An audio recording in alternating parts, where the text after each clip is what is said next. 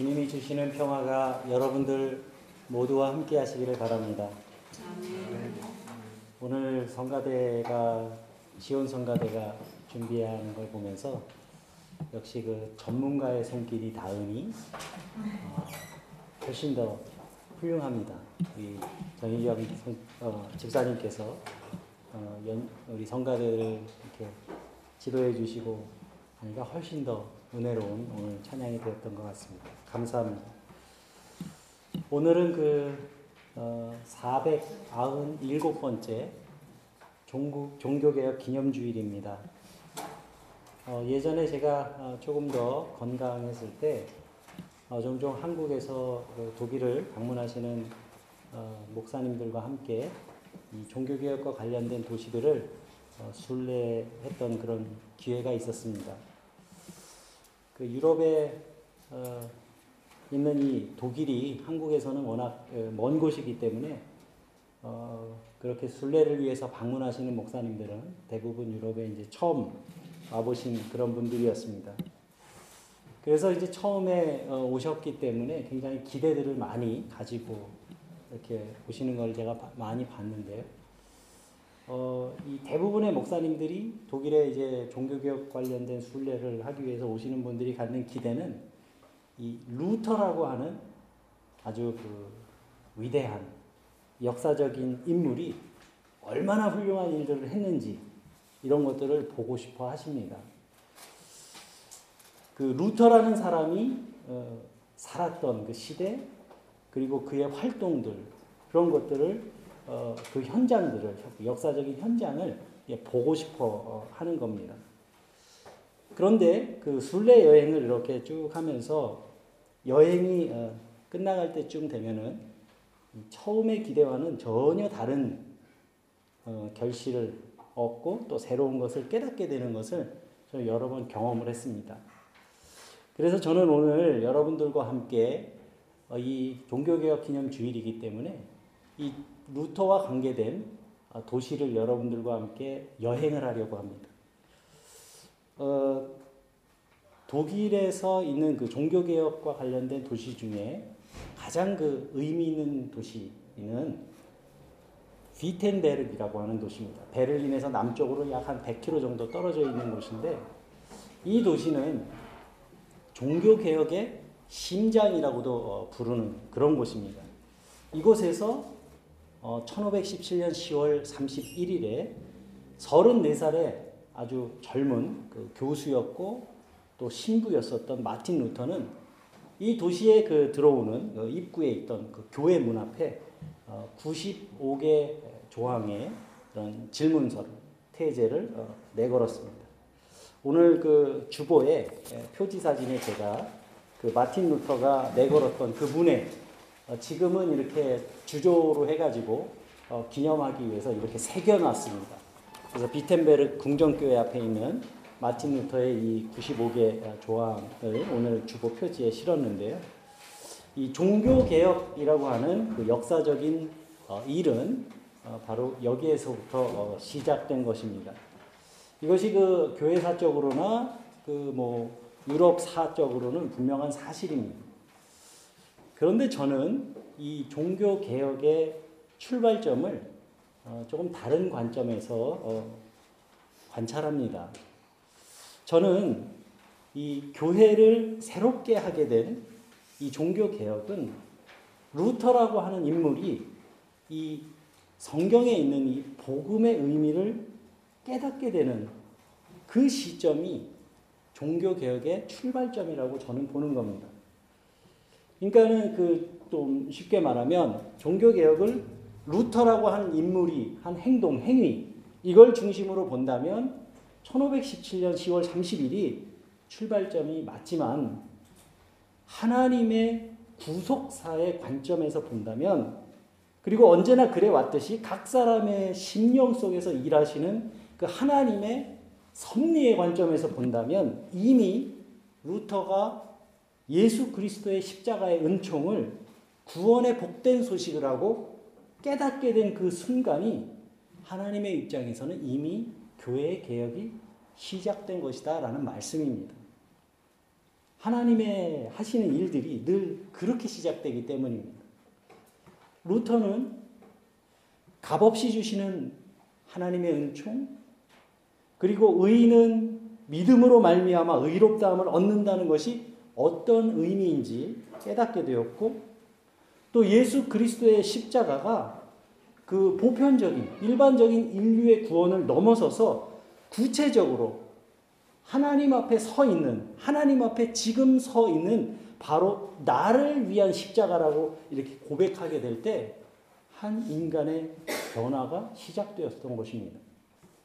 그래서 저는 후기 중세 시대의 이 교회의 가르침과 또 그 시대에 살았던 사람들이 깨닫지 못했던 이러한 복음의 참된 의미를 루터가 깨닫게 되었을 때부터 이미 종교개혁은 시작된 것이다. 라고 보는 것입니다. 하나님의 말씀은 먼저 루터라고 하는 한 사람을 변화시켰습니다.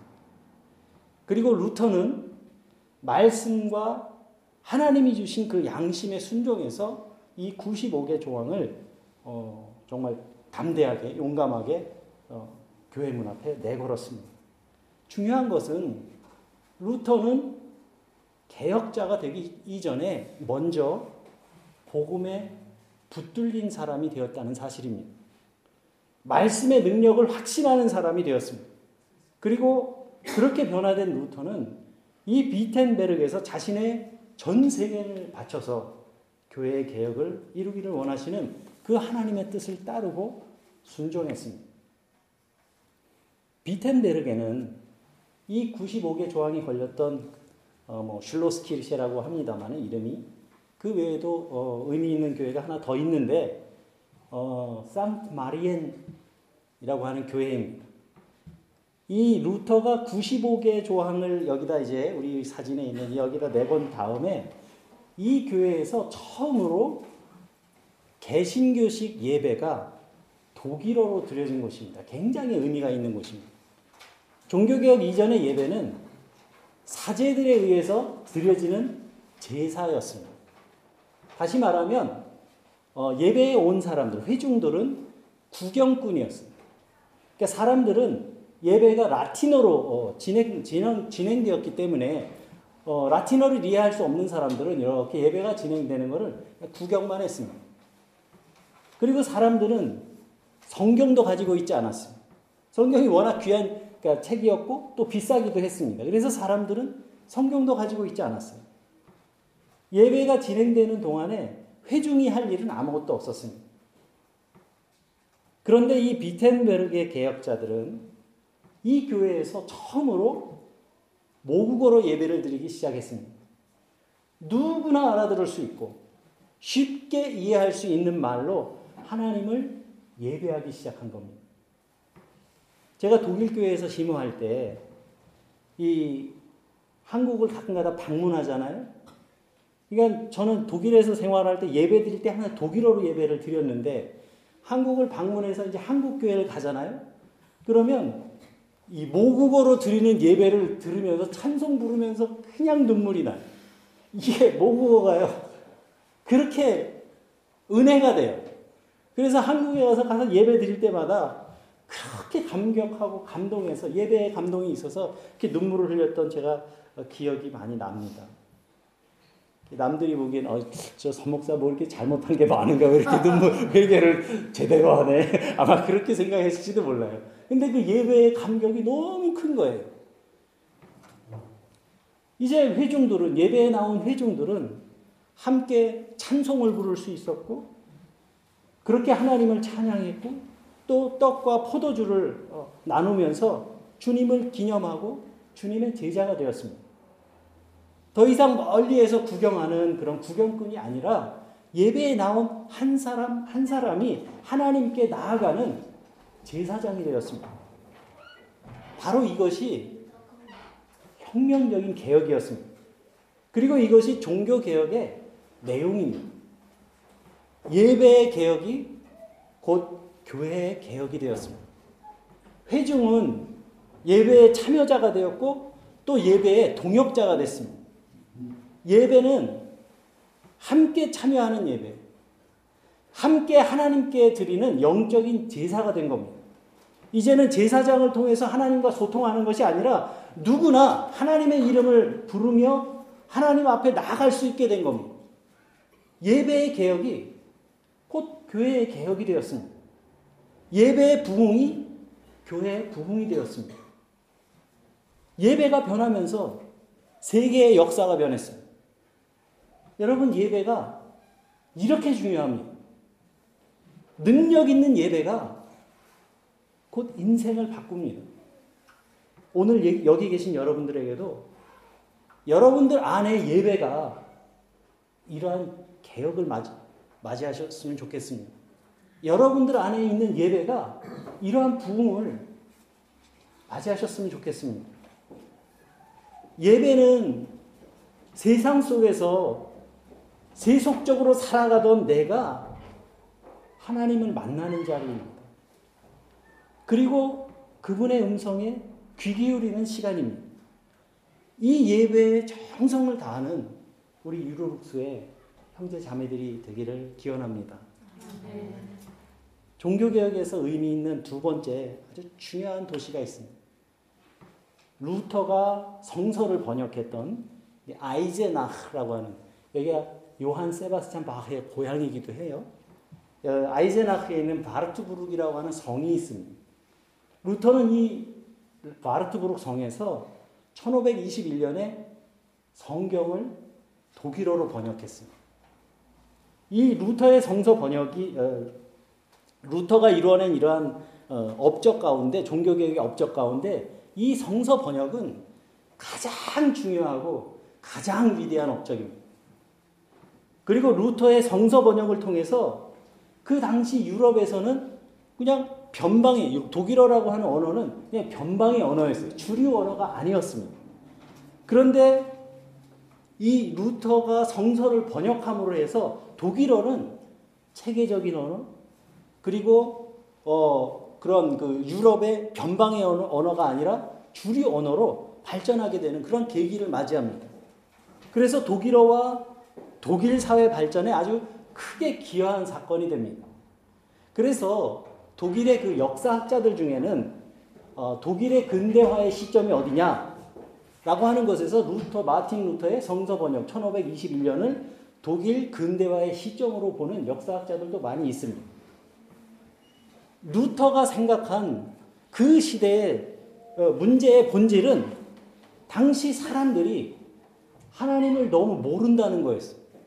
그러니까 성경도 없고 예배도 라틴어로 진행되니까 잘 이해를 못하고 그러니까 하나님을 사람들이 하나님을 너무 모르는 거예요. 그래서 후기 중세 사람들에게는 이 하나님이 어떤 존재였었냐면 하나님은 심판하시는 하나님이에요. 진노하시고 공의를 가지고 심판하시는 하나님이고. 그러니까 항상 하나님은 두려운 존재였어요. 그분은 죄와 타협하지 않는 분이었고 죄인을 지옥불에 어, 집어 던지는 아주 무시무시한 그런 존재가 하나님이었어요. 그래서 후기 중세 시대 교회를 지탱했던 그 버팀목은 복음이 아니라 이 아주 공포스러운 두려움이었습니다.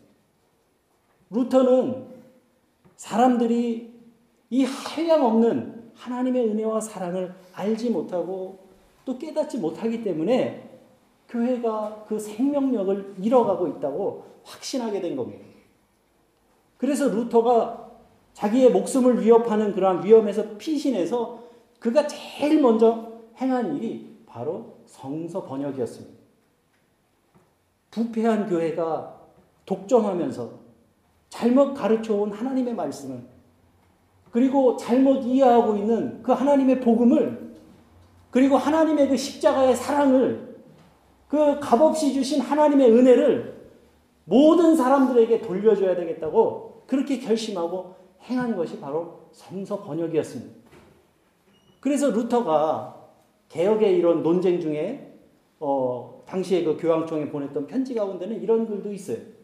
우리 비텐베르게에는 바티칸의 주교보다도 성경을 잘 아는 농부가 산다. 비텐베르크 사는 농부도 이제 성경을 잘 안다는 거예요. 사랑하는 교우 여러분. 하나님의 말씀이 루터의 힘이 되었고 종교 개혁의 근거가 됐습니다. 이거는 오늘날에도 유효합니다. 교회가 힘과 능력이 없습니까? 왜요? 하나님이 돌아가셨을까요? 만약 오늘날의 교회가 능력을 잃고 있는 그런 시대를 우리가 살아가고 있다면 이 시대의 교회가 그리고 이 시대의 성도들이 하나님의 말씀의 능력을 상실해 가고 있기 때문일 겁니다. 말씀이 우리의 삶의 자리에서 살아 역사하시는 능력이 되지 못하고 죽어 있는 말씀이 되기 때문일 겁니다. 말씀이 그저 책에 기록된 문자에 머물러 있기 때문에 우리의 삶 속에서 복음의 능력이 나타나지 않는 겁니다. 여러분들이 요즘 말씀을 열심히 꾸준히 읽고, 읽고 계신 걸 제가 아주 기쁘게 생각하는데 정말 감사합니다.